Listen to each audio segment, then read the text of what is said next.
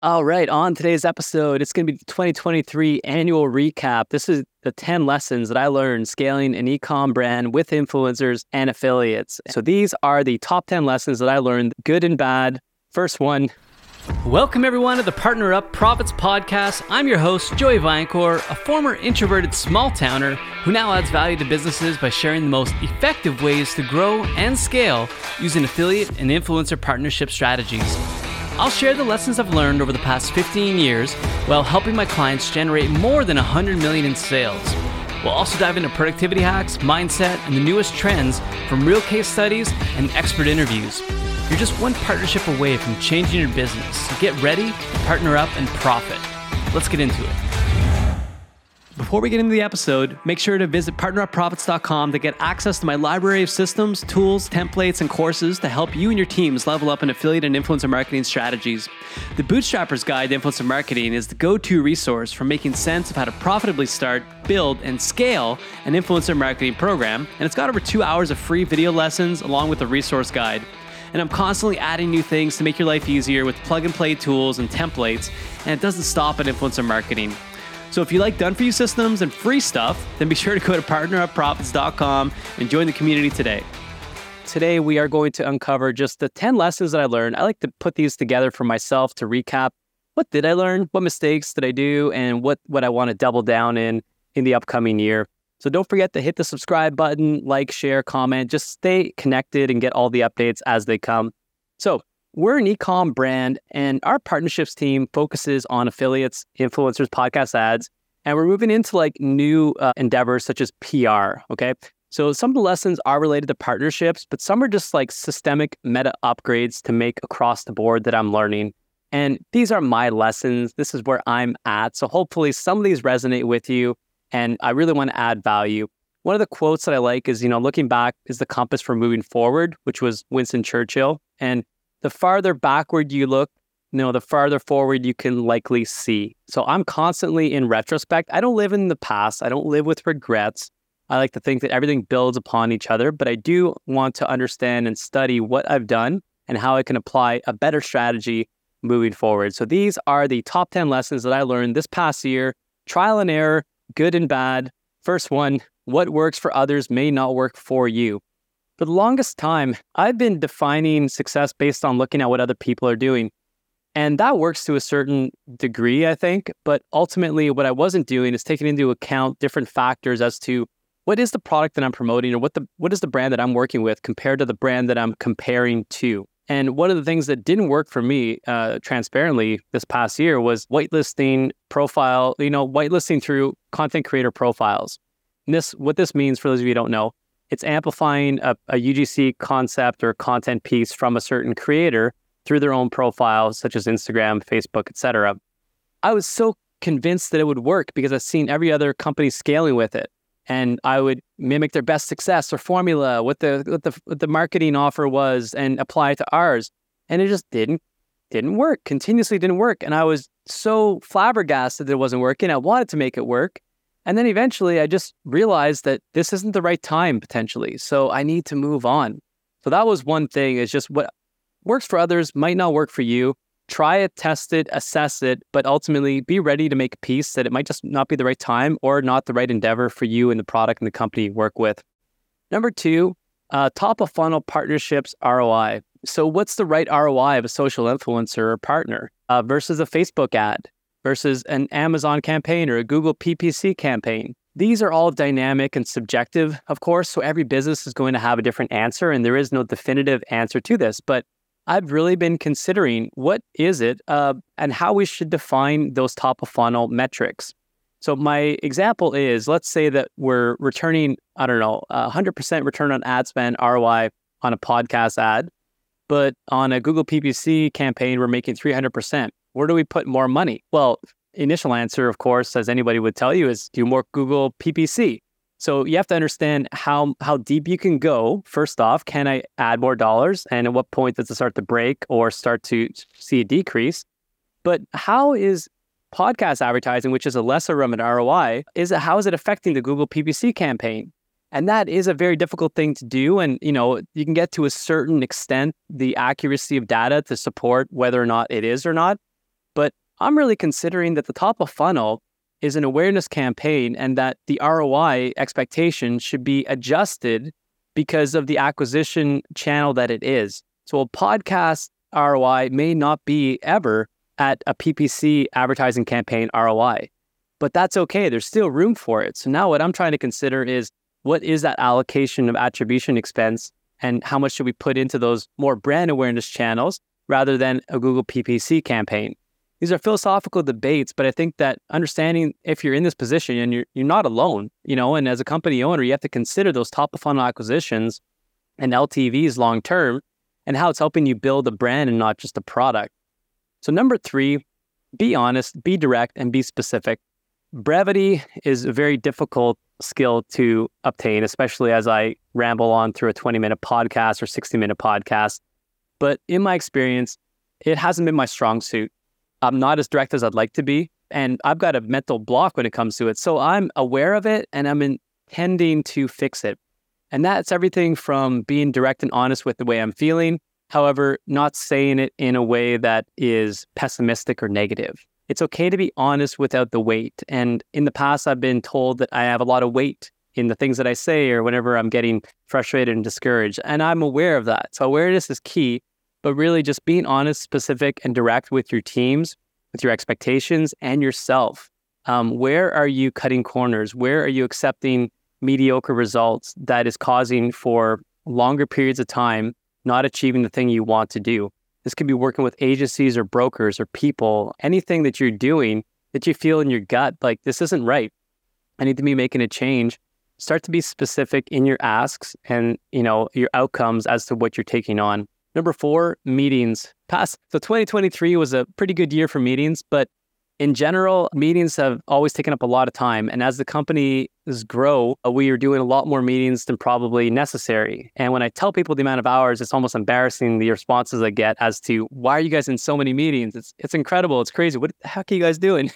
So we implemented something recently called Sprint Weeks, and we started with like Sprint Week is uh, no management meetings. So you're not just getting together and listening and being a fly on the wall type thing. Nor should you, but we had a lot of those.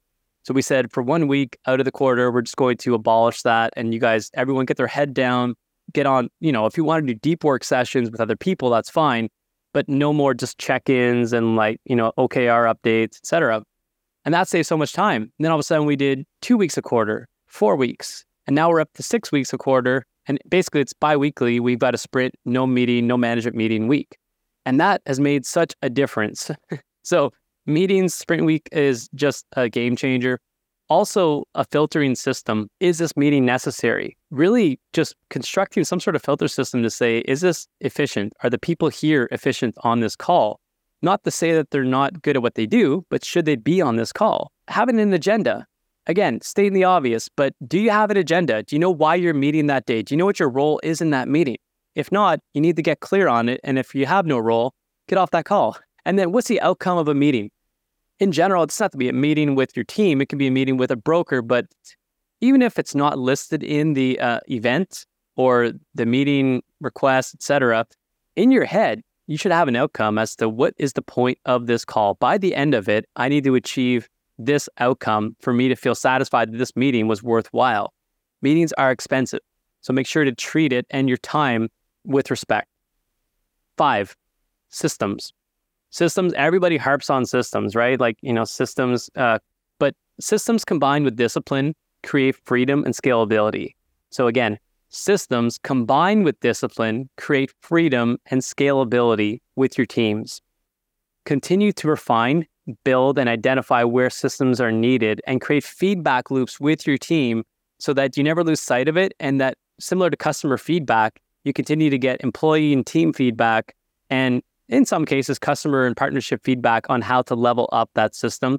But as we scale that is more prominent than ever before. And one of the core values that we have now is discipline and discipline uh, goes down to adherence to systems. Number six let go of good to make room for great of course, this is a you know across the board philosophy for life, but I've been guilty of holding on to good with the intention of hopefully they level up to great when it comes to people, when it comes to a system, or when it comes to even new endeavors and discoveries like I was talking about with whitelisting.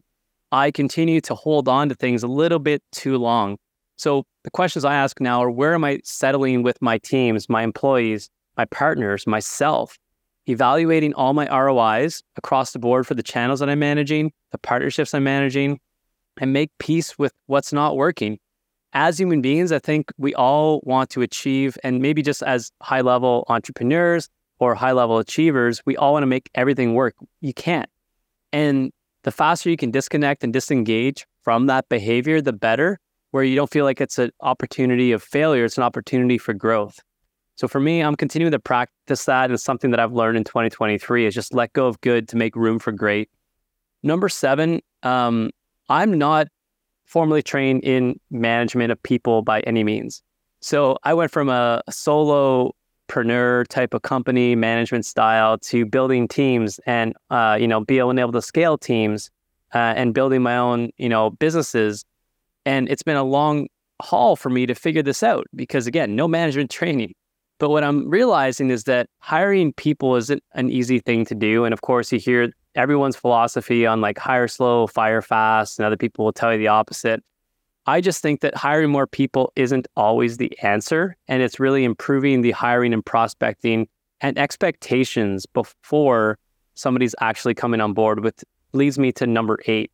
Take the time to fully define clear expectations in a job role and their KPIs. So recently we've had to hire a few more people for the upcoming year. I spent probably four to six hours prepping this role because the investment of time is worth it. Um, if I don't paint the picture, if I don't have actual objectives and targets and KPIs, how do we know if we're ever reaching those? It's a disservice to the person and the company and myself not setting those. And in the past, what I would do is I didn't sandbag it because I wanted to sandbag it. I just didn't treat it with respect and give it the time it deserved. And what happened from there is that people are in chaotic messes. They don't know if they're hitting their KPIs. I don't know if they're hitting their KPIs. What is the KPI to hit? So this time I took a lot of time with like Chat GPT and I challenged a lot of my assumptions as to like, you know, what could this person make based on the average person bringing in this much revenue with this many hours allocated to outreach as an example, or with this job, et cetera. So I really went deep on this. And from there, I had a 12 month KPI mission set for this person uh, I had clear roles, responsibilities. I had a mission of the person built, and everyone was on board. Everybody signed off, and everybody was motivated by it. And frankly, everybody understood it. I've been experiencing things where I feel like I'm speaking English while other people are hearing it in Spanish because they don't understand my English language. That happens a lot to people when they're communicating, especially me. And I'm, I'm trying to get the buy in from people but also make sure they understand what I'm saying and that I communicate in a way that they actually understand it. Now, the next thing, number nine, again, universal philosophy, but less is more. Ideas are plentiful, execution is not. I've been guilty of this so many times this past year, especially. Uh, I take a lot of nootropics from Nootopia. I love them, including Xamarin juice, which I'm always popping, but or spraying, I should say, because it's a spray. But literally, my brain starts to go into overdrive, and I've got too many ideas. And as a visionary, it's great. Like I'm a visionary with a hybrid of like integrator. I can be both. I'm a bit of a chameleon when it comes to that. I'll get guilty of just too many ideas, and I'll I'll sprout those out to my teams and myself, and I'll have a to do list of like a thousand things all of a sudden within a day. And it's really just like it's busyness of the mind because everyone's got ideas. So now what I'm focused on is, you know, even if I have an idea, I run it through a bit of a filter system. Should I do this? Can I control it? Will it move the needle? And by how much? Like if it's not going to move the needle, recently I was told like a 30%, you know, lift. If it doesn't move the needle by 30%, don't even consider taking it on if you're in a position that you need to leverage your time efficiently. So now I'm just I'm limiting my ideas. I'm throwing them in buckets and some of those buckets which are basically just notepads, I never see again. But it feels good to get them out. It's therapeutic. But at the end of the day, I just don't want to continue to give ideas that the team gets overwhelmed and it distracts from what we previously set at the beginning of the year as the vision, as the North Star. So just less is more in general. But for me and anybody who has a lot of ideas, start to limit the ideas and save them for the appropriate time and then reevaluate them. Are they even a good idea when you look back on them in six weeks or three months? Number 10, again, stating the obvious, but company culture, man, I can't tell how many times I've experienced people on calls who are in companies that I'm talking with that don't enjoy what they're doing. And I can sense it. It's it's a really I don't know if it's an empathetic superpower, but I can just feel like they don't have the empowerment. They don't have a culture of sharing. They feel alone. And it's become really relevant to me that systems will continue to scale businesses, but culture continues to nurture that scaling of the business under underlying everything else. And as we continue to be remote workers, you know, digital nomads to some degree whenever we're constantly traveling and we're kind of alone and we have to rely now on relationships at work and culture being built at work. So if you're not paying attention to culture as much as you should, or you don't even know anything about that, you don't have to be the expert, but definitely lean into people who have done it.